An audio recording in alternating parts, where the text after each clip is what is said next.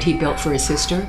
And Yeah, we, we built up David's house as being the quieter, the Yeah, yeah, quieter yeah. location. But then we It's come in the fine, summer yes. where we're Yes, forced, right. you. It's fine. Yeah, I think it's, it's just the sounds of I New York, it's you know? the sounds of New York. I think it's cream. fine. Don't it's like fine. ice cream. You Yes, like I ice I cream, yeah. like ice cream. Yeah, we're fans. We're not going to go on the record and say we, we don't like ice cream. Yeah. Afterwards. Is it regional? Because that's not the song that was when I when I was growing up in Seattle. It was a different song. LA has a whole different song for ice cream. Yeah. Yeah. Um, it's you know it's much faster. It's much more upbeat. Yeah. It's sunnier. It's sunnier. Yes, Oh, yeah. it's sunnier. Right. Yeah. This sounds like Farmer in the Dell. Yeah, I think there are lyrics. Yes, right? Isn't it? Do, yes. Don't your ears hang? Oh, do yeah, your Don't your ears- ears hang. Don't your ears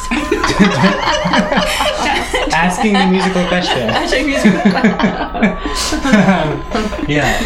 Um, Um. So we wanted to ask you about. So how long have you both been in New York?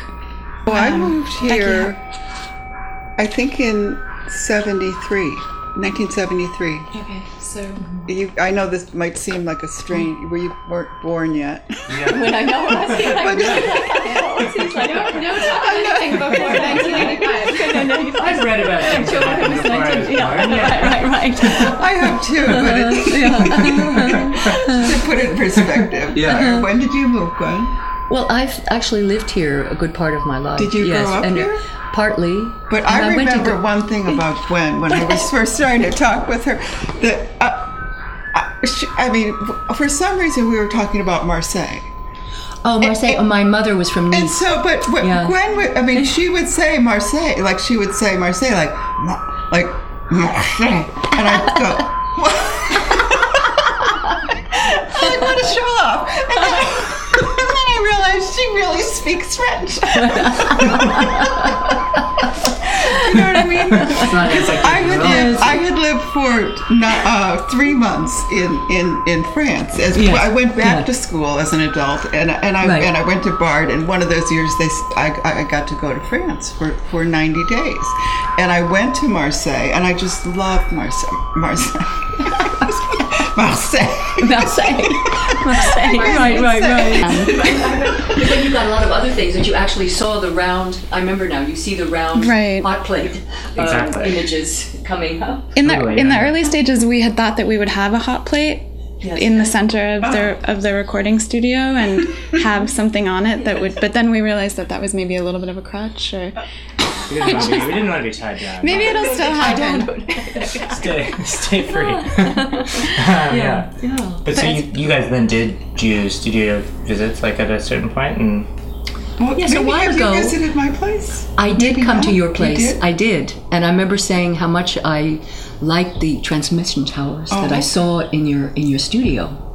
And you had some that were cut down because they had to get into your oh, studio. Oh, yeah. So I remember that very well, but I don't know the time frame of years, maybe 5 years ago, 6 years ago, more. And then I It saw seems your like we've been seeing each other more the past few years. in the past few years, Yes, exactly. I Yes. remember Yeah. it was so much fun because there was a show in Red Hook last summer, and Yes. Gwen came out On the ferry. on the ferry. yes. and at the Still House. And we it, and a bunch of people came out the last day, and we got to ride the ferry back across the river, and it was so beautiful. We sat on the roof or something. We were just Yes. like ah, sort of yelling Uh, and screaming. It was beautiful weather. Beautiful. It was like Right. Venice or something. This Yes. moment where New York seemed like a beautiful city elsewhere, you know, or, or was New York at its best. Yeah, I can't wait. De Blasio is apparently going to rapidly or just massively expand the ferry system and make it more of a primary form of. I don't know how that it'll happen, but it sounds so exciting. Because it should have that element. Yeah. It can, you know. It's just a it's true. kind of Venice on the Yeah. on the, the East River In the- in the summer, In the it's- summer, yeah, it's, it's beautiful. Uh, yeah, that was nice, and going to that big that show. Yeah, and then that seeing was. the, the, The um, Still House. The It still the house. Still House, The still yes. house. What yes, show? Do yes. remember? This is that the, Yeah. the one that Miles uh, Miles organized. Oh, and that's okay. where a lot, that's where my tower was. It hadn't been Yes. shown. You I have seven of those towers, and they hadn't been shown in a very long time. So Miles Houston Yes. put that together. Yes, yeah, and and the guys, yeah, it was sort of a big effort, but a lot of people saw the tower, and that is where. Um, Jesse Greenberg? Or Uh, the, the day that uh, McGregor went and saw it, he asked Jacques for my phone number and called me up and said, "Can we come over to your studio?" So it was nice. It was Oh, sweet. Like amazing. one nice thing has led to another since, really, since um, the show at No More Games. And and Yes. you you came to the show at No More Games. I Yes, think. Yeah. yes, I did. So then you had two shows right I've just next had to a other. series of Yes, things yes, in public, yes, which has been really fun. you've been. Yeah. Yeah. It's nice to have things in public. Public, yes, right, right. Well, yes, of course, but there are many times when one is doing private things. Yeah. and, you know, I Yes, mean, it feels very a lot of fun to participate. Also, it, it's learning a lot too. Plus, I've been in lots of group shows. Gwen has too, but Yes, the number of in a lot solo shows is much less than group shows. yeah. So it's sort of been fun. Doing Well, it's group- nice that the work solo. is being seen again. The, Yes. the towers that you've done a long time ago, and now they're being shown again. Oh, that's how we were yes, talking about uh, induction. what induction, but- induction? Because yes, Gwen had yeah. seen an image I sent her, and it was from. It was actually so, something. Actually, it was because Miles and what's and, and and Zach at Stillhouse they wanted me to make a T-shirt of my transmission tower. Uh-huh. It was a drawing that I had from 1988 Oh, wow. that I found, and it was a uh-huh. transmission tower holding these two baby skeletons, which is a pretty horrifying image. But that's you know, it's, I like those towers. I love hate them, like many people, Yeah. Mm-hmm. and Yeah, um, they're so authoritarian. But you know, uh, we want electricity. But the things, you know, it's a pretty high cost of electricity, and so I made. Well, it has I, like a- instead of making a T-shirt, I made a, I made a wall label that would fit around an electrical socket. Oh. Yeah. And so I was talking. Actually, I was talking with McGregor. I wanted to have one in the show there, and he was he thought it was too funky. So I for them. Where they Too have like funky tons for of electrical 24/7? outlets, you know, it's like so funny. But anyway, so I kept working on the idea. I made a clear label, and I installed that at Printed Matter. And Gwen saw that, and then I went to see her show. It was a group show on Greenwich Street. Yes, which was called Place, and because I'd had a show uh, at Syracuse University about a year and a half ago called Moments of Place, because I make windows that are also part of the architecture. I mean, the way I place them, so to speak. So then it was in a group show, but I make some that are the size of a window, but also miniature ones, small ones. And one of the small ones is really um, next to an electrical outlet. And it becomes, my, my thoughts are that um, they're really part of the environment. In other words, they don't exist completely by themselves. They change according to where they are located. Yeah. So uh, the location informs them and changes them. And so the windows that I are they're photographs of windows, but with a frame. So I think of them as well being uh, the window themselves. It's not a photograph of; it is the actual object. Right. And um, they were um, some work that I've been doing for a while, but was also a throwback to work I was doing a long, long time ago before some other work. So it was a return of um painted frames with windows that I'd done years ago because I did a lot of photographs uh, with painted frames that I had shown, well, with John Weber Gallery long, long ago. Oh, in the and uh, when in the he, seventies. This is more like 80s, early early Oh, right, 80s, I would say. Yeah. And then, um, uh, so then I didn't do that work. I did it quite extensively for a while, and then I went through other sort of permutations, which um, photographs of collages, which were printed on photo emulsion on linen. Right.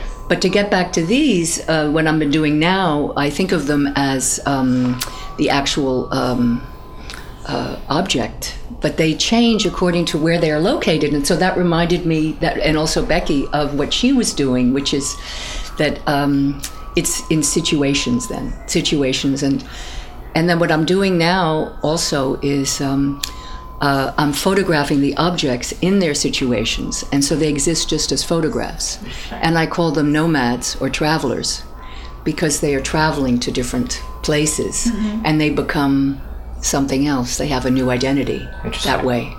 So there's the actual, of course, there is the thought that by doing that, the actual objects become props for the photographs in a way, Right. which changes a bit their Kind of identity feeds back into itself. but it feeds way. back into itself. Yeah. So I'd like to um, to show them together, but in this group show place that um, Becky saw, that I had some that were uh, small and then larger versions of the same ones, and I might make some where uh, thoughts are that I would actually they would a, f- a few of them would actually go into the wall so that they would be a, um, a piece, but.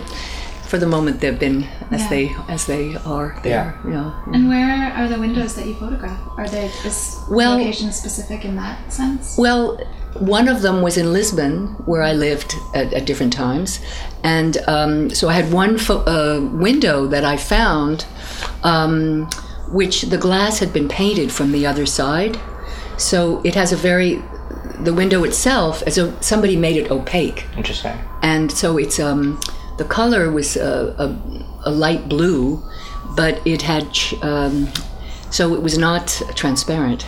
It was opaque. But I photographed that window, and then I photographed it also at different times of day. So um, it was just a rather curious object to find in a way, and. Um, Very much like a thing that sounds similar to the collage, or like Well, like yeah. Like here's something of mine in the world. in the world yeah so i'd found it Yeah. as though i had you know and um, it was uh, it was curious because then from these thoughts i had um, i read that ellsworth kelly had done oh, i'd seen that he'd done a window of that he'd done from a photograph that he'd done in paris like i don't know when in the 50s or something and um, from there, a lot of his abstraction came actually out of that uh, uh, these actual places. So they weren't um, necessarily just an abstract abstract at all. They were never abstract at all. Exactly. that's, what, that's what. Yeah. Yeah. I was thinking. Yeah. Also, partly from uh, her mother was from Brittany, so I went to school there too. But I then was in New York, and uh, I went to Cooper Union. That's uh, where I went to school.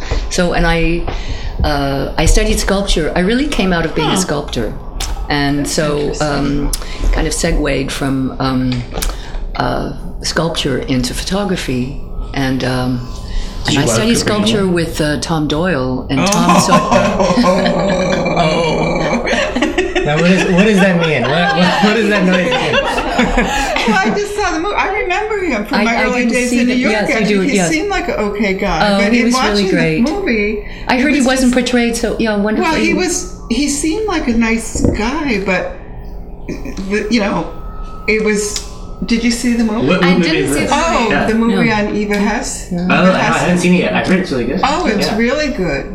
It's excellent. Yeah. But they have straight out shots. I mean, there's part of her writing, like, Mm-hmm. I mean, they just fell madly in love, and then she goes through this period where Tom's out drinking and flirting, and he's talking to other women, he's fucking other women, and I feel bad watching him. You know, I don't like going to a party. It hurts me to watch him Yeah. fl- kissing other women.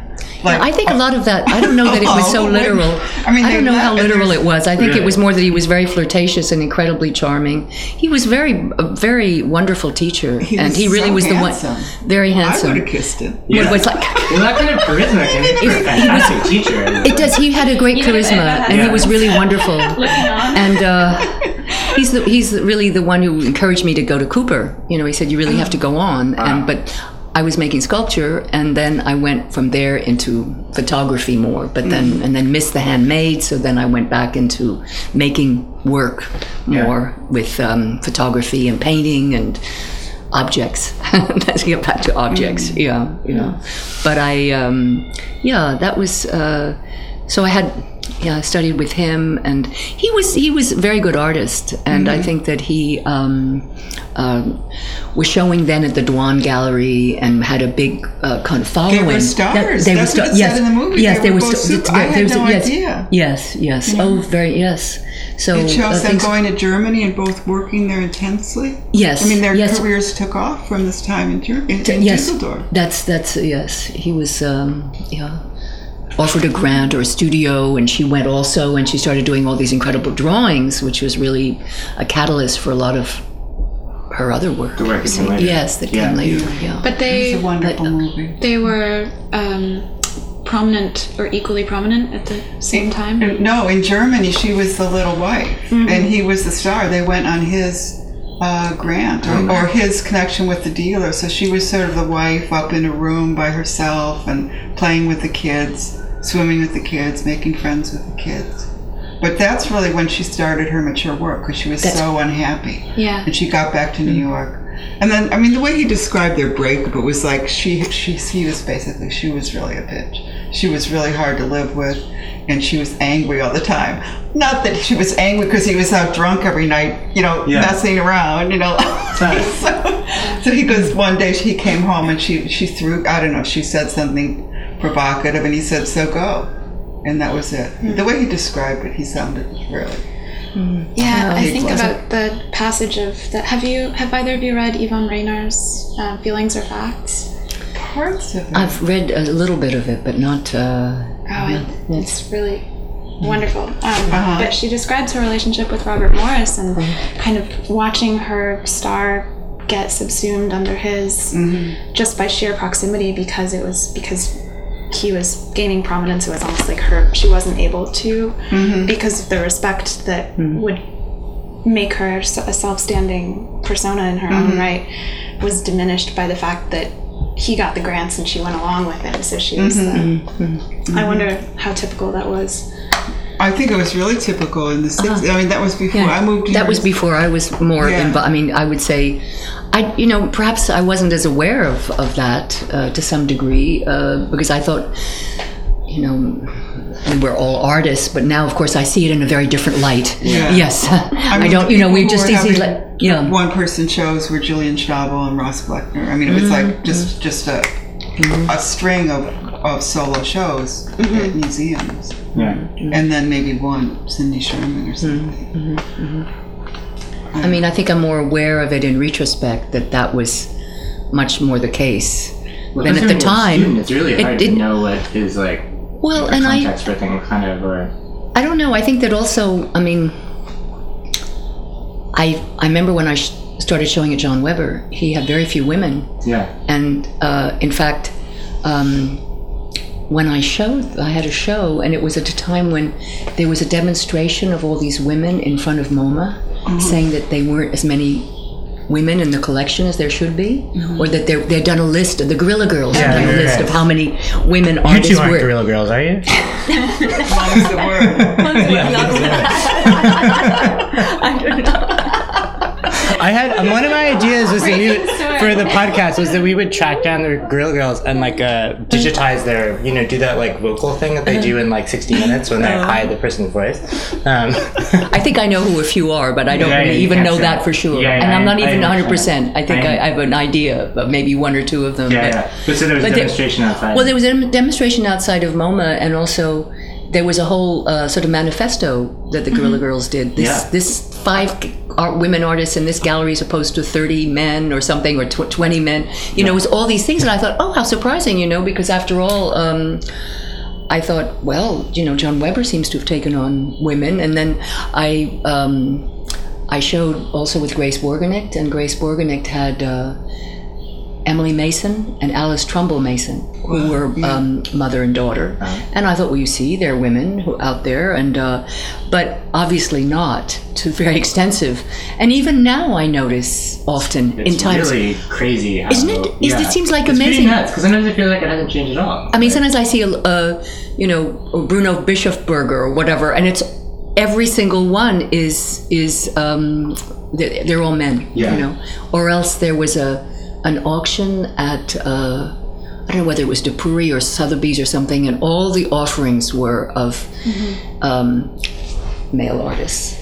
But you know, I, I don't know whether I feel uh, I guess uh, I don't know how to say it, but uh, I feel that my work had to do with my own self yeah. more than the fact that if I had shown more, that's my own situation as well. I, I don't know how to explain it, but it, clearly, but it's not only because had I been more um forthcoming or more uh, at certain times, uh, th- well, thought of myself differently, perhaps I would have shown more. But as it was, I showed quite a bit. Yeah. And then, um, so it didn't seem as though I was completely um, off the zone or off the. But obviously, compared to what it could be, Yeah. it's not that.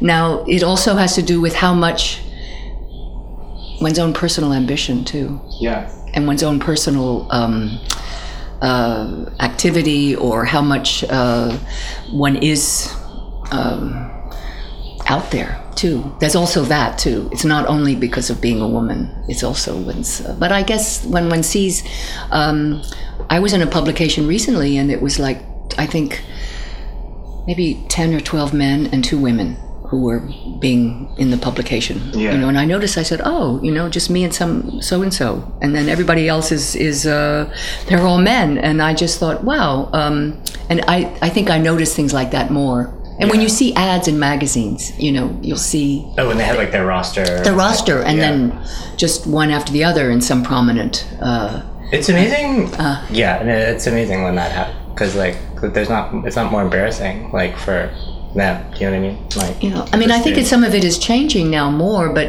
where it really is is um, indicated is, you know, when you see the prices of Lee Krasner compared to, well, of course, compared to Pollock, it's very hard to even who can compare to some degree. But Yeah. in other words, it's where the the price is. That's where it really, you know, there's quite a lot of women showing. Yeah. But in terms of where it is in terms of value. buying Yeah. value, it's less. It's almost like Hollywood. It is. It There are is. plenty of women out there. Yes. It's true. We need a Jennifer Lawrence. in We that do need- We, I mean, we need a Jennifer Lawrence in the art world. Either way, Period. yeah. Why not? And what do you think? How do you how do you feel about that? Your experience? Well, I think looking back, there were things that I limited myself as a young woman. Yeah. That, Um, there were external things, but also I was really shy. And um, I think I held myself back in a way that a young man wouldn't. So I, I, that's partly cultural. I mean, it's not there is a lot of cultural. me. That is, it's yes. partly cultural. Um, That's- but I certainly I did things that uh, I mean when I was in school I went and I don't know if we, I I went and had my quote junior year abroad in in in Japan. I went and lived in Japan for a year, and um, that's a very sexist society. You know, that's a very conformist society. And I was pretty much of a hippie then. I, I mean, I've been in a lot of situations where I felt like the odd person out. And when I came back from that, before I moved to New York, I went, I lived with my then boyfriend in Bucks County, PA, and had a welding job with him. So I've, I've been in a lot of situations where, as a sculptor, that I mean, my identification was particularly as a sculptor, and that mm-hmm. involved at that time in the '70s. It involved mm-hmm. using a lot of tools and doing strange things in public, anyways, like being sort of a nonconformist and women are taught to conform. So when I'm always when I'm pushing up against those edges, I mean, I I, I- I mm, felt That's it. uncomfortable a lot. I mean, there were many times I did feel uncomfortable. There wasn't like a place that, as a woman artist, I was going to step into.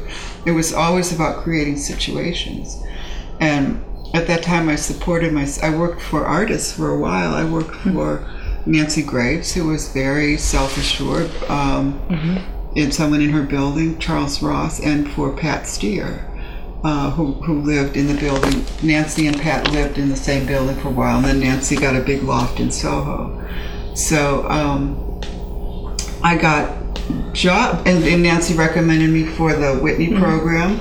And I got a in in, in, a, in a CAPS grant. I got that kind of validation. Pretty, those were pretty good things. You know, I was able to keep making my work, which is what actually uh, one thing I really related to Eva Hesse in that film. She kept making her work, you know, and she had tremendous encouragement in Sol LeWitt. I mean, I would just almost cry when I, I was like, why didn't she marry Sol LeWitt? He was so real. Like, he was so sweet. And I and I and I one of my friends in the Whitney program who was working for Sol LeWitt took me to his uh-huh. loft and I uh-huh. saw like this collection of her small pieces. She in a vitrine mm-hmm. she died already. You know I had sort of things that I considered very special and wonderful experiences that got that were mm-hmm. encouraging to me um, that that I did as a young person, I was able to keep making work, and, and, you know, I think that's very, very important. You know, you you make enough work, you're bound to make something good. If you just keep, you know, I was just You cranking still had it the out yes, all the time. mm, yeah, working So constantly. I, I really That's the thing, didn't. like I didn't stop. I mean, energy. which is why I have so much work now because I just. I mean, I had a real. Because then it flips, and it's like Yeah. The having all of the old work is like an asset because it's like you. Well, hopefully, we Yeah. hope We that. hope that, I mean, yes, it's like yes. a big fear, the dumpster fear. It's kind of like oh, you know, you see, Right. you know, if it doesn't assume value, then you've got a you've got a deficit. You've got a real problem Yeah, when your estate time comes and someone backs up a dumpster and empties out your house. Oh. That's one of my worst. I mean, I've seen it. You know, I've seen it in my neighborhood, right? Yeah. Oh, So really? yeah. Oh, I that's mean, dark. So With so hard I've been, work, I've going been into feeling- duct- I've, been, yeah, I've had a lot of you know. So, anyways, um, because I also worked um, for several artists. Because then when I went more into photography, I mean, I did a lot of photographs for Richard Serra of his models. And I worked for Richard for quite a while, and he was very encouraging with my work. I mean, he showed one of my pieces to another gallery or th- so on. And then I worked, before that, I worked also for um, Hans Namuth, who Oh, was really? um, a you know, photographer, and he had um, Museum Without Walls, the movies that he made.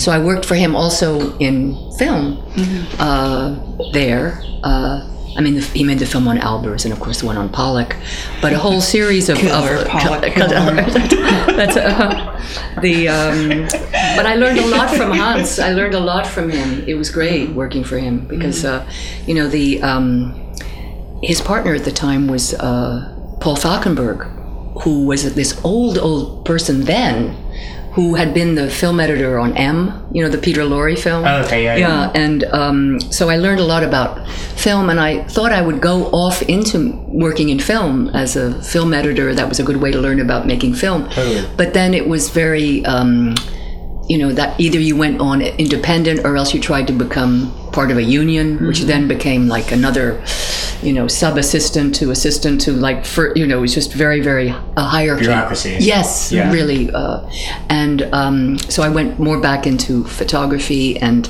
um, i worked also for dan budnik who was a photographer who also did a book on de Kooning and uh, David Smith.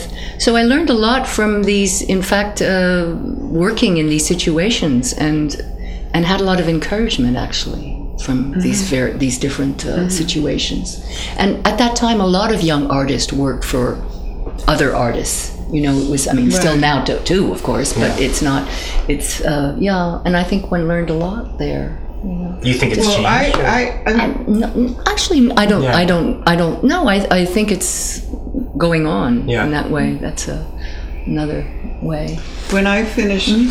when I finished that, so my first experience having a studio in New York was hmm. on Reade Street hmm. in, in Lower Manhattan with the Whitney program, and there were just so many younger artists running around. It was always Yes. downtown, mm-hmm, mm-hmm. and there was Magoo's. Yes. I mean, I spent a lot of time in the downtown bars. There was Barnabas Rex, Magoo's, where uh, Ron Gorchov and Bill Jensen were there every night holding court. and my then boyfriend, he moved into New York with me and got a job making Ron's uh, stretcher, his his shaped canvases. The welder, the welder boyfriend. Uh, yes, but it was, they were all wood. he was actually, I was really good with metal, but he was Oh. really actually very gifted Yes. with wood. He made guitars too. And um, he made those shaped canvases. I, I mean, eh, the show that just opened at PS1. It's, it was a 40 year anniversary of a, of a very influential show that the first show at PS1. It was mm-hmm. it was sort of that generation of artists Yes. who were for me the big kids in Soho. They're the ones who Yes. they're the ones Yeah. who bought who got lost in Soho. Maybe bought building like George Maciunas. Mm. I mean, it, the, we were like I was like one of the younger kids, barely able to afford a place in Tribeca for a studio. You're like, oh, all the rejects were in Tribeca. Oh, right, right, right. I know. For the young, you know, like just to give you a perspective. I mean, Lower Manhattan was empty basically, yeah. but. Because I It, had it was on. male Uh, dominated. I, Yes, I think there was yes. Gordon Matta Clark with Gordon food Matta- and, 'cause you I know, knew like, Gordon There were too, just yes, so many yeah. crazy things happening in Lower Manhattan. yeah, talk about a, a male archetype um, practice. Gordon Matta Clark. Yeah. Yeah. carving into carving into buildings and Yeah. cutting them open. So I mean, there was I had a loft on, on the corner of Grand and West Broadway for oh. years on the top floor. Oh, okay. And uh, which was incredibly inexpensive. and it was right there. At the And it was right there. And Yeah. when I was there, there was hardly any, going up West Broadway. It was dark. I mean, it wasn't very many lights. And then it, suddenly there would be an outpost uh, two blocks up, or it was such. It was, but yeah, it was So very we different. weren't displacing anybody. No, We- you know, no. it was vacant, and the, I mean, there wasn't. it was old lofts. I mean, old Empty. factories. Old Yeah, factories. was That yes, yeah, yeah. And then yeah. there was a t- t- Tim, the artist Tim Burns made this fantastic film that I saw two two winters ago, and he mm-hmm. describes how landlords would try and vacate the loft buildings in Tribeca. They they would hire crews to cut holes in the ceilings, oh. and then you know like slowly the the rain would come in and buckle all the floors, and then ah, they'd be able. to... It was a mafia. Where, It was called Mafia in Tribeca. Oh, really? oh gosh, I didn't the know way about that. Yes. there right now. You know, I mean, the crazy stuff there. Uh-huh. Um, but I don't know. So when I and I- and also I went from from I worked as for artists for a few years, and then I went into construction. I mean, because it was like, why am I building walls? I'm not. I'm not actually getting involved with the business aspect. I'm doing grunt work in their studios. Oh. like, I mean, and Nancy was great, but she's going, "Oh, you're the only you, you're the only one who can do this kind of line," you know. But I, I mean, uh-huh. I, I could do it, but I wasn't learning anything else really. And so I, for the other guy, I was for Charles, I was building walls, and I talked with an artist friend, like, this kind of sucks, and I mean.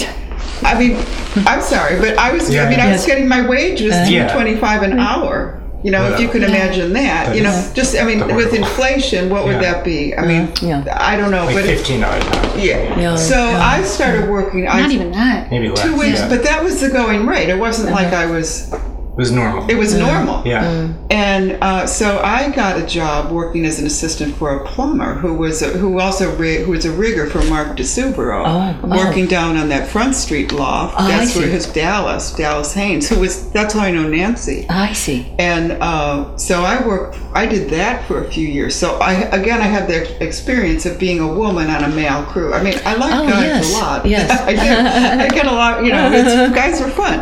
But so I had that experience sometimes of. That's like fun. I That's like- yeah, yeah, Be, yeah. I it mean- be fine or horrible. I get it. But so there was that experience Just- of being the odd person, you know. But also, I was developing a facility for tools and building, and Yes, you know, which it's is nice, wonderful, though. It's Yes. nice to be able to look Yes. at a building and you know know how it was built and Yeah. what's inside the walls and how it works. I actually don't know very much about electric electrical, which is Yeah. Uh-huh. funny because I've done work on it. But um, How many years? It's a wonderful skill to have. I did that Yes. maybe five years. Then I, then I, then all my, but then, because then we, then, but I was with So this would have been just like timeline wise, pre Whitney or post Whitney. This is like, post Whitney, Yeah, but yeah. because of the Whitney, I was downtown. Mm-hmm. Yeah. I was on I was on the 29 Reade Street, which is right around City Hall, all the all the city office buildings. So there was a lot of sense of vacancy and of running wild in the streets. Yeah. You know, like we could, we could do anything we wanted. Really. Like I did guerrilla public sculpture. Like, gee, I want to put a sculpture there, so I would. yes, right, right, right. it's sort of great. It is. It's, amazing. wonderful yeah to so have that. there- that that, Yes. that- you know that was really a fun part but then when after the whitney and i started hanging out i my my when i my studio who i got from the same artist uh, rec- steve miller who i met in provincetown i had a grant right after school and we're a residency and so he said um, John Ahearn needs a John Ahearn has a studio for rent. So I rent. That's how I got my place in Franklin Street because I, I started renting it as a studio. And then I met a whole other bunch of people, some of whom were from the Whitney program Robin Winters, Colleen Fitzgibbon. Uh, I started going out with Alan Moore, uh, Tom Otterness, the Ahearn brother, John and Charlie. So this whole gang of people, and they had just they were had just started doing shows in their lofts. Um, collaborative projects that they were just forming it and I was oh man I don't know if I want to do that but I've been to artists there's another thing artists meeting for cultural change uh, around yes, the time that lot about that. PS1 Yes, was yes. opening. So there was some sense of That, uh, artists working together and having some idea of collective action, which was really new to me. I mean, I'm from upstate New York, and Mm-hmm. um, I just from a small town. It never really. It was not. You know, I mean, I always had a sense of fairness. I, I wanted to Mm. learn about the world, and but I never had that sense of collective action. And so, Mm-hmm. going to those meetings, I was interested enough to go, but not really get involved in it. But then I started going. I started going to Colab, a couple of Colab meetings. Or I wait. I, there were big Yeah, fights. about- There was like a there were lot of- yeah, fights active- about money, Mhm. and I didn't want to go into a fighting situation. But but Robin Winters, I don't know if you know him. No. He was where I first showed my work, and he was old friends with Joan. That's how I met Joan. Oh, I 'Cause see. He had worked as Because- an assistant for her, or had done work. They'd worked together. Because Joan was one of my first, was my sort of one of my first friends in the art This is world. Joan Jonas. Joan Jonas, Yeah. yes, yes. Yeah. And so she was, um, yeah, one of my first uh, friends. In, And how in- did you meet Joan? Well, I mean, she's um, uh, basically uh, her godmother, Jeanne Reynal, who was a mosaic artist, was a friend of my mother's. So, and that was how I that was how I met her. And France? Here. Oh. here. Yeah. And uh, and uh, Joan was just leaving for um, Mexico, and I was younger. I mean, I was about seventeen then, or something like that. But I remember we stayed in touch. Wow. And then, uh, so I Lifelong met. friends. Yeah, yeah, we've known. Yeah, actually, we've known each other for years and years. Mm-hmm. Yeah, it's true. Uh, but anyway, I was going to. Um, you were going to say Oh, about that. well, That's so how. Robin. Yeah, Robin was it- was- there was yeah. the first place I ever showed my work. I mean, I, I had, I never had the aspiration to show my work at an early age, Uh-huh. and and I didn't go to grad school. People go for sculpture. Are you kidding me? Just buy your own tools. Why, Uh-huh. what do I why go to ma- who needs a master's Yeah. for Right, sake? right, right. Buy your own Well, tools. how and run a times have studio. changed. Yeah. How times have changed. Well, So- because I, I taught for what I did was I taught. You see, for years I taught at Parsons Oh, and I taught at NYU. And, I taught each- at RISD. It was such a disaster. it was like so bad. Really? It was so bad. Oh, when was that? I don't even remember. It was in the 80s sometimes. Ah. Because I taught It- for like 15 It's- years. yeah, Probably. you had to get up I at taught for- six to take the train Oh, to right. go there and Uh-huh. teach. Oh yeah, the Like- plight of the RISD, the New York living RISD artist. Yes. Oh, Yeah. no, Yeah. bad. But so But I thought the teaching was a, a way for me to continue, you know, to continue working. And actually, one Yeah. the teaching I taught at Parsons for about five years, and then at NYU Wow. in the. Um, you know the, the School of Art and Art Professions, the School of Education. Uh, Mm-hmm. They had Jerry Pryor is the head of that, but then they had John Torreano in painting and Jack Risley in sculpture and Peter Campus in video, and I, it was studio art. I was in the studio art faculty for a long, long time. Mm-hmm. Wow. But then um, at Parsons, I taught um, drawing, painting, and then a special course for artists because at Parsons they had a lot of you know students in communications Right, what they right. uh, at that time. And then when I went to NYU I taught in I taught photography but in the studio art program. So the students were doing all sorts of you know they could be writing poetry but photographing their drawings with the poetry and doing all sorts of things like that. So it's a way of um, yeah I actually I, I feel that um, at that time well and i did i was asked to teach at nyu because uh, jerry pryor knew my work he said we don't have anybody here teaching the kind of work you're doing and which is sort of this hybrid um, uh, painting and photography uh, manifestation of my work multidisciplinary in a way but under the photography Yeah. uh, program within that. So um, I found that that was, for me, uh, in, in sort of kept me really on my toes in, in some sense. And I thought that the students were, were, I had some really good students. So I found that that was very um, dynamic or it was interesting. Yeah. And When was that? Not all of them, not all of them, but quite a lot, quite, quite a lot of them were very, very good. And even, even in most part, I found something very, um, you know, for them to develop their own way of seeing or I, anyway, I learned a lot too. I just I couldn't teach now because I don't have a ma- I, you know a, a master's. Even though of course then it was probably some people had masters, but they, Yeah. they- he just said he just said. I mean, I took the place of somebody um, who was having at Parsons uh, a colleague, an art, another artist, and she was having a baby, and so I took her place, and then I was having uh, Joanna, and so but I continued teaching during all that. so then Oh, it was so that must. Have, So you were teaching. 86 uh, well yeah 80 uh, yeah in the 80, 86 to about uh, 2002 Oh, something wow. like that yeah yeah and uh, yeah i was teaching for i thought that for me that was a way of uh, i mean i was always an adjunct so i was teaching three courses and another one here but still it was that was a lot of people did go in that direction of teaching but not it didn't have to be you know didn't have to Yeah. be at But you all found it and i never. I I've thought later on, oh, I could have maybe gone on to get a master's, but I didn't. But then you did, didn't you? Eventually get a master's. Mm-hmm. Yeah. But the thing, I guess what I was saying earlier is I didn't have that aspiration to come to New York and boom, get my work Oh, out oh, into mm. a, pu- a public arena and be showing doing doing mm. show, you know, mm. get no, signed up with the gallery and no. be doing solo shows one every three years. It was just The community found you, kind of. well, then you I came here, but what, when I was in Japan, my teacher, my teacher was he was part of a the National Living Treasures, right? My Oh, teacher, oh. I said, uh-huh. In Japan, yes, that's.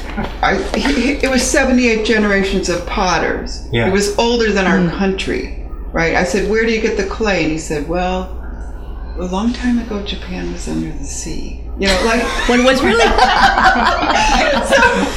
It wasn't just like crazed urgency. Right, well, you know, Yeah. I mean, I was just on a different. All my relatives have lived to be like 90 years old. yeah. I just really, you know, I remember at the Whitney program saying, "Well, I've got that people's." You'd show your working when you're like 40 or 50. Which Yes. at that, you know, when, when I was in the Whitney, it seemed like, yeah, I could have been saying when you're 120 or, you know, I just didn't really have any. Well, because de Kooning had his first show when he was 42. Yeah, so So there that was wasn't kind of a, a, an idea that you mm-hmm. really didn't have to be there Right, was same not for rushing. Wittgenstein, right? And Matisse, yeah. Yeah. I think that there was a lot a late beginning. Uh, yeah. they were been already artists. They were. I mean, de Kooning was already an artist. For And Louise Yeah. Bourgeois wasn't. She wasn't a blip on the screen. I mean, she wasn't anybody. I mean, she was. I mean, as far yeah, as to I some knew. well, to some degree, Maybe she was she always starting. somewhat showing, and then. Uh, but she yeah. wasn't like. Yes, no, the no. One, then, then it became really the no. one person. No, no, no, The way no. she was for a long time. You know? Oh no, no. So, still, so, still. so when I, what am I saying? Why am I talking? In No, the no, Whitney, no, you were saying like. So that. Oh, um, the idea of showing, uh, you weren't rushing into showing No, I necessarily. actually wasn't. When, so it my was like first you show weren't thinking was in those as terms. Artists, yes. You know, when people were saying, "Oh, we're having, we're brings," you know, we're gonna. So it was like we're everyone's doing something on the topic of such and such, and it seemed like fun. Like Robin Uh-huh. was doing a dog show. I Yeah. said, "Oh, okay, I'll do, I'll do a dog." I mean, I was working on a dog. I was working on a dog for a for a a play for a Uh-huh. for a for a um. JoAnne Akalaitis play. I mean, Oh, it was, see. it was. Oh, I mean, uh. but it, like, of course, I was so argumentative at the time. I mean, When it's I, like- like, like, I just got into a big fight with. I wouldn't give them the dog. It was terrible. It was When- a play about Colette, and I wouldn't About give them the dog. I liked it so much. This is supposed to be a prop, and then I wouldn't give it to them. it was terrible. Robin's going, "Yeah, don't get art. Don't give him that dog." And I'm like, "Yeah, you're right." You know? So did it make it into the dog show? well, there, yeah, of course, everything made it into the dog. No, I mean, did, did you? Did you? I, I, I You re- submitted it. I You- well, I just put took it over. It wasn't submitting. It was just you know the only thing he rejected. One of the artists brought a bag of bones, and he oh, said, oh, oh, that's. "I live here. They smell." But it was like, Yeah. that was the only. It was just like, I mean, so I think that at that I time think- uh, the the art world was much smaller. Yeah. I think that's one of the things that is. Um, I realize now too is And that yeah. how small the art world was still, to some when I, degree. you know, when I started, Yeah. when I, when I like Compared learned to what they were doing at No More Games in Yeah, the it's cluster in the quote donut Right. district, I was like, oh, this is so much fun. I mean, this, Yeah. it Yeah. had the same feel of Right, those right. early Colab shows, Oh, that yes. collectivity. And so, but through Mm-hmm. Colab. I mean, they had already done Doctors and Dentists Manifesto show. Uh-huh. Um, What was doctors and dentists? It was. I never knew was, about that. in it. it Doctor, was- I, it was, never you know, knew that one. Doctors, Doctors and dentists. dentists, you know, because they're like artists using small motor oh, skills. Oh, yes, right, making right, little but they're- Oh, they didn't. Yes, a they didn't work on people's teeth. No, no. Because that would be a uh-huh. great service Yeah. because so many artists don't oh have dental. yes, Do you want to maybe just for like some of our listeners? Yeah, know would what you- Colab What? is? Like, Yes, um, just- say what- Just Well, it was really started as an artist union. yeah. It was about 40 people, and Michael McClard, Eliza was, Liza? Eliza had, I mean, there's a book about it now, actually. Uh. and Printed Matter did a show. uh so there's a lot of information about collaborative projects.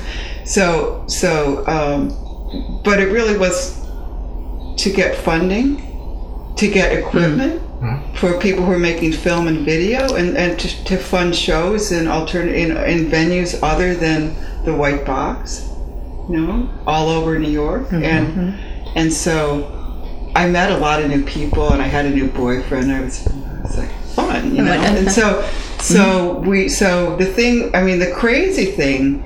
That, that Alan and I and Ann Messner and mm-hmm. Peter Monig did is we broke we, we, we made a show called the Real Estate Show, and that is That's- you know that's one of the craziest things I ever did. It's actually, I, I mean that's how we got ABC No Rio. We went we broke into a building Right. and mm-hmm. mounted a show on real estate, and then the city closed it down, and then Took the work, right? yeah, they held the work hostage. Yeah. they gave Oh, most uh-huh. of it back. Yeah. Most of it back. Most of it. Uh-huh.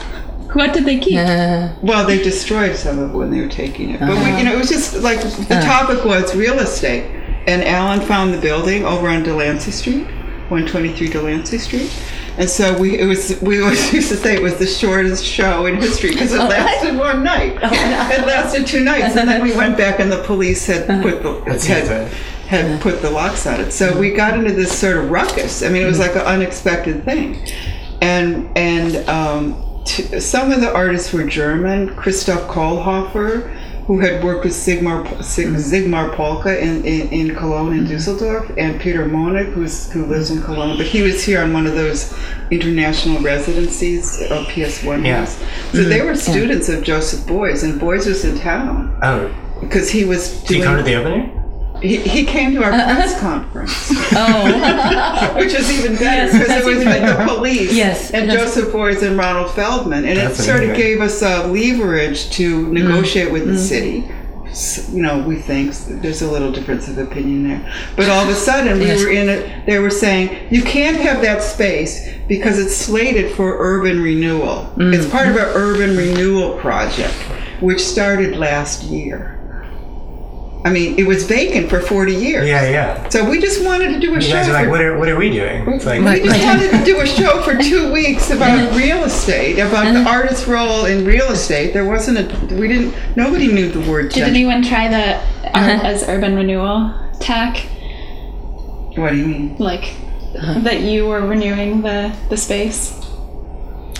The We neighborhood saying- or the we were or the saying- area. We were, Yeah. we were Yeah. saying we wanted to The way- have, uh, we, we felt affinity with the poor people in the neighborhood. We didn't want to be artists who were Hmm. acting as pioneers to lead to gentrification. We were pointing Oh, out the artist's role in Soho, you know, i- the artist's role in Hmm. gentrification, how artists had gotten priced out of Soho. It was just evident that, that the big, you know, the, the, with the real estate market in Soho, the artist's role in that.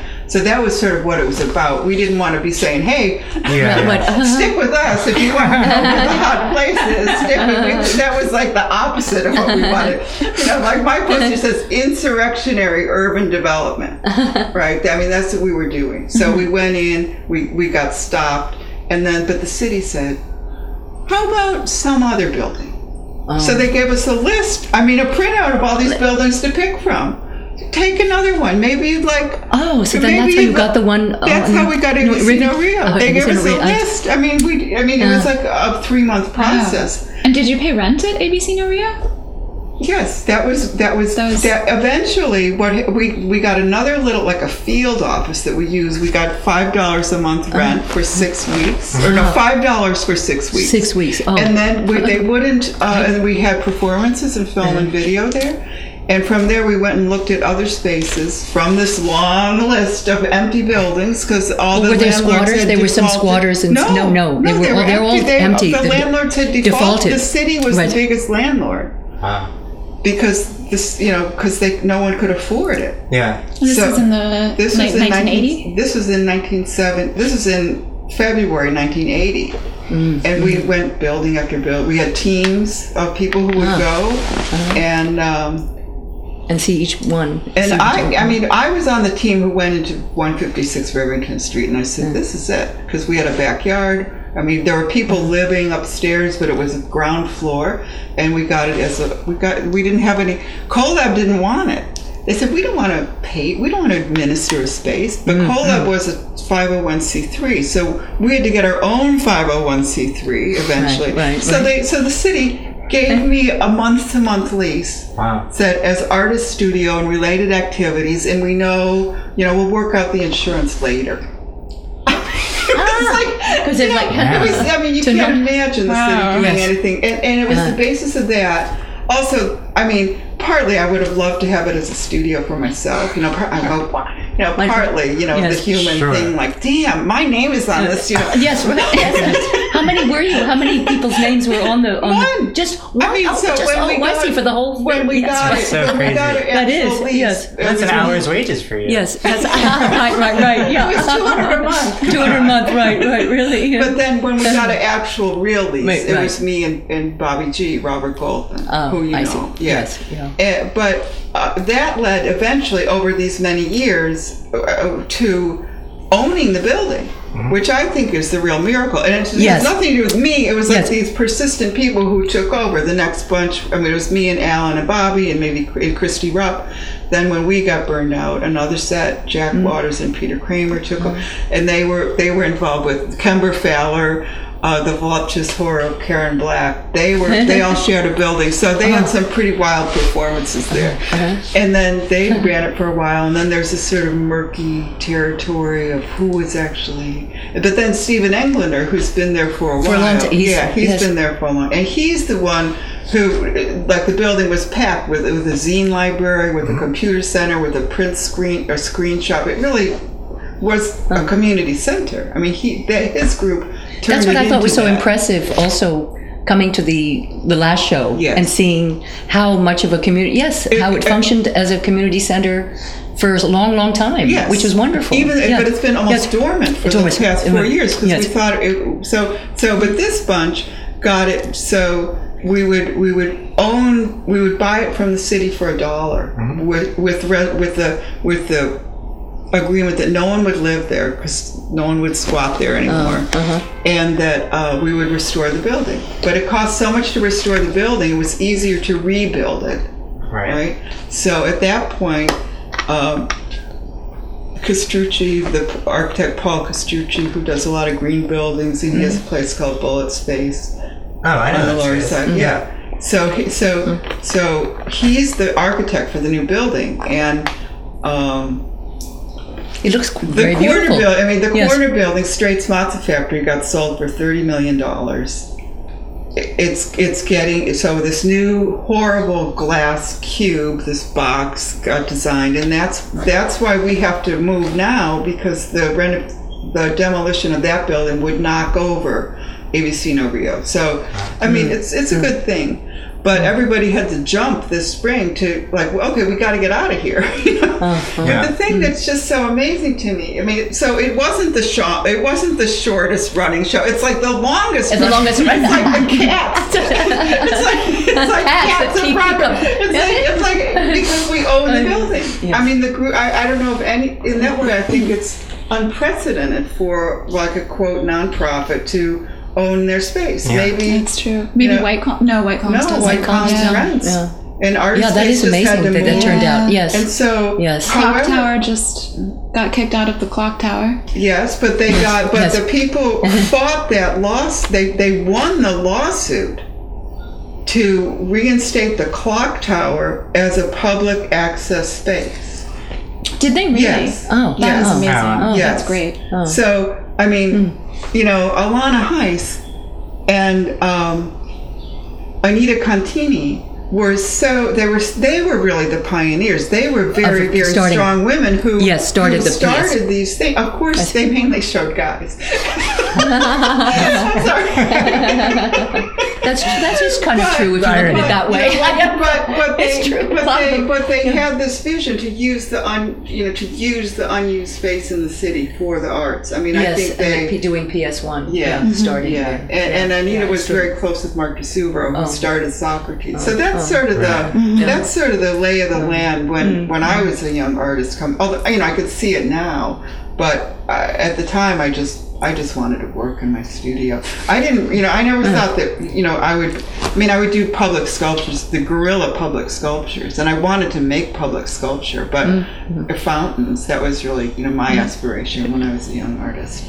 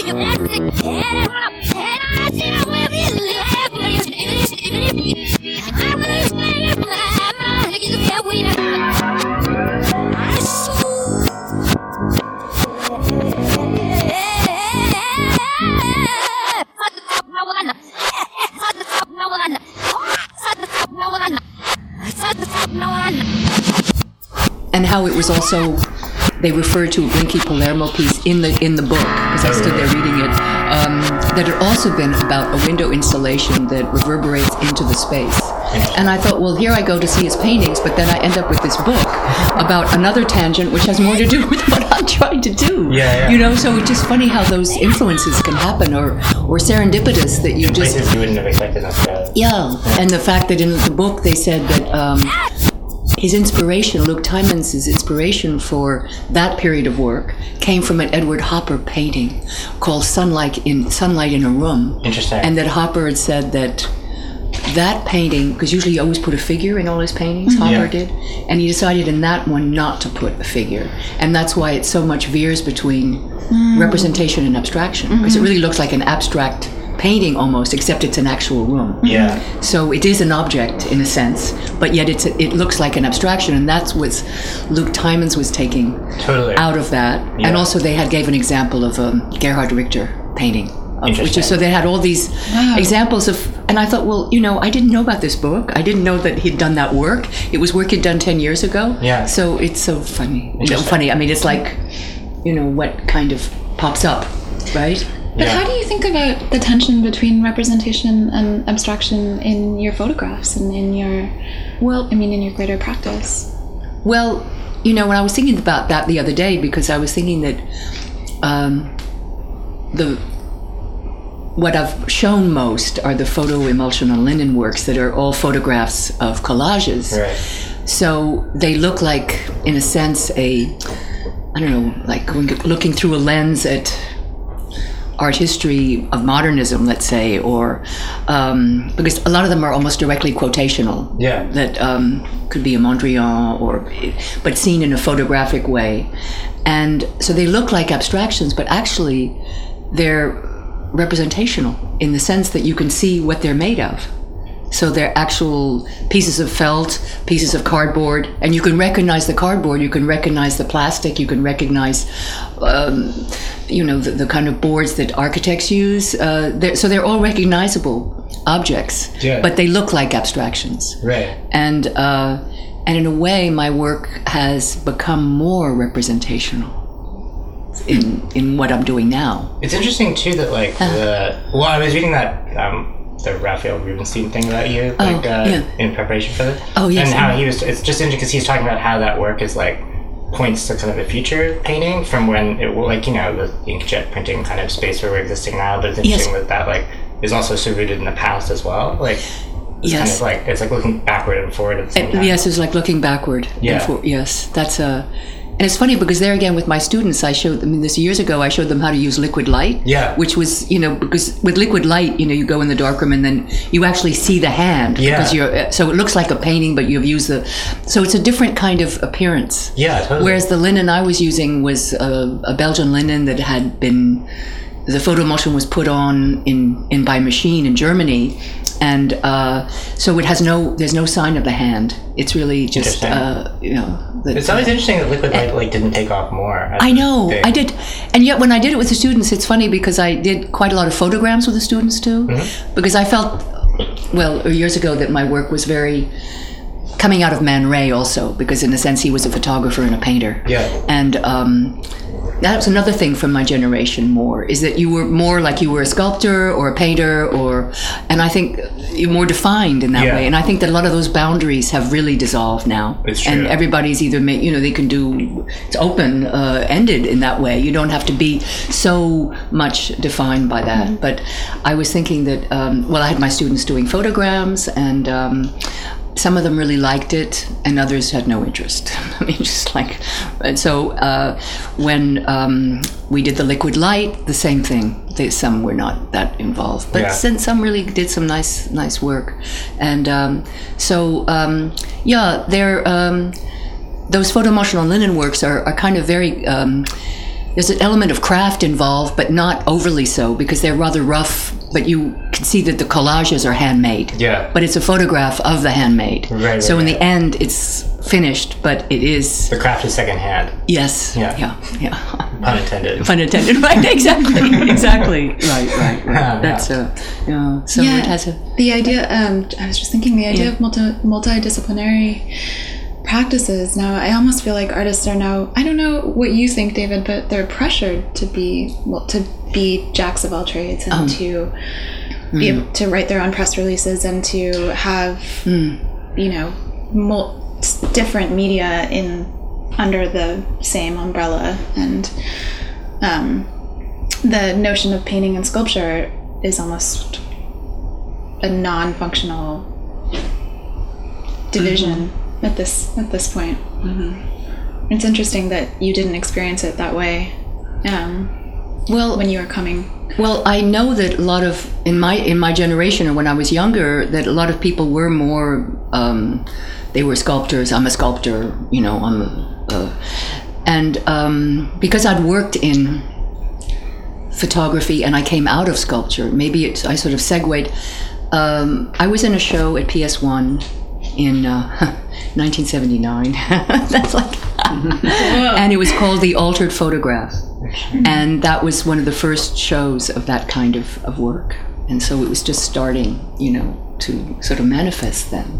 Oh, so And- you were the vanguard of, in that, Of, in that um, uh, kind of thinking or um, and uh, so that is um, and i guess that's a historic show really in that sense yeah, definitely. uh, but so uh, I kind of felt as I was kind of out on a limb, maybe. You know. So I'm trying to describe what you're yeah. doing. What, what, I mean, a lot of people sort of said, "Well, what are these? Are these? Uh, what are they? Paintings? Or they, they were?" A lot of people couldn't understand how they were made, or what was, you know, how they were. But um, my uh, the dealer I show with in Berlin would like to show them, uh, the gallerist that I show with there. But uh, we'll see. We'll see Yeah. what what happens. You know, because they're all work from.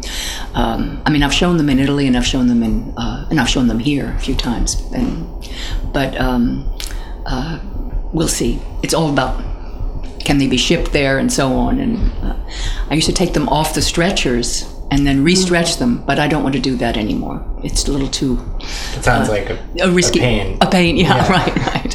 it's like Yeah. uh, traveling with them. But I think that yeah, the multidisciplinary situation sort of evolved of its own. Um, um, of its own accord, you know, I think, or just sort of one kind of work led to leads you to another work, which is what in any case happens. Yeah. You can't really completely know about it before you start. yeah. Yeah.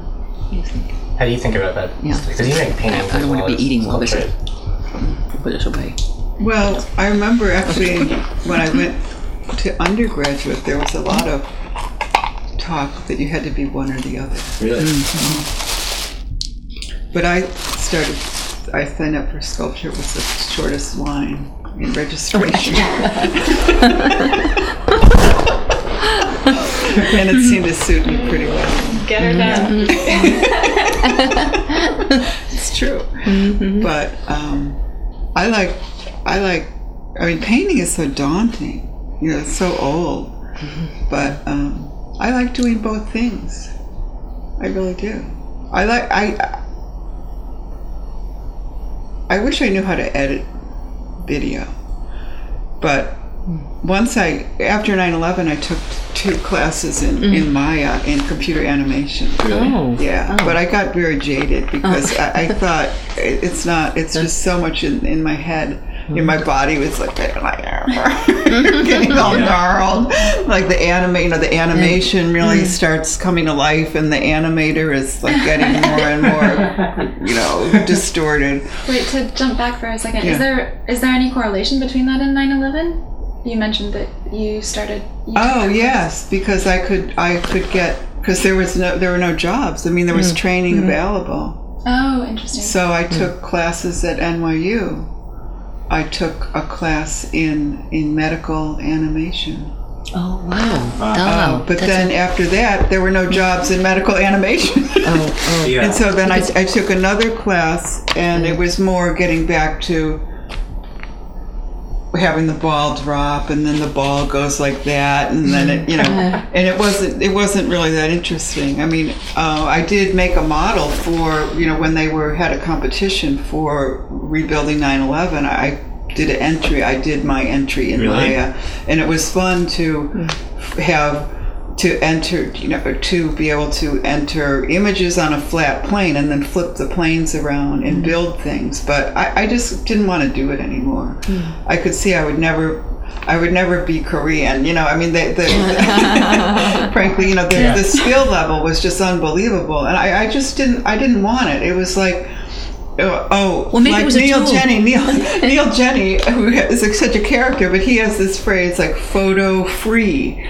I know he doesn't is like- I know with photo-free photo- photo-free and- and paintings, he doesn't and, like that. Yeah, I know. Really what, my, What, is I that, what does that mean? it means like these, it, like it's not photorealism. Right. Like Yeah. photography is not part part of his process at all.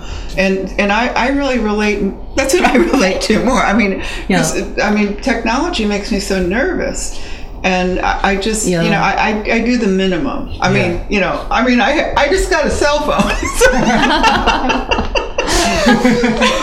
yeah, yeah. like, you know, so. It, Well, it's it really does- the, the doesn't- content. What kind of tools you, ne- Yeah. you need, and it's really the mm-hmm. content is what is, But- however it mani- you know, know. manifests But in those early I mean, days, like, of, Yeah, of like yeah. Qwips, you know, like Yes, I yes. go over to Yeah. Liza and Willoughby's loft, and everyone would be doing a Qwip, you know, which is the early.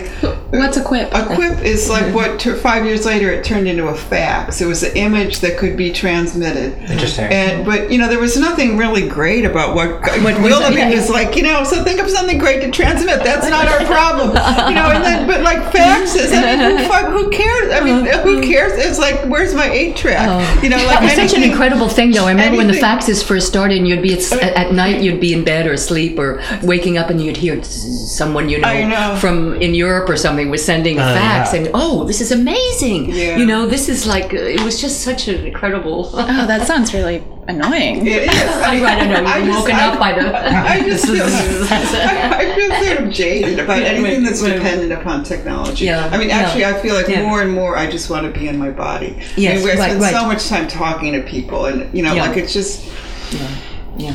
it, as artists. I mean, I, I, I just don't. I, I need to make things. You know, that's part of what I. I mean, I, it doesn't. It Mm. Yeah, doesn't that's what do I think it for when- me to yes. to touch a screen or. I mean, I just I'm t- I'm analog. I mean, I live Yes. in a body, so Yeah. I think it's more of that's where I want to be.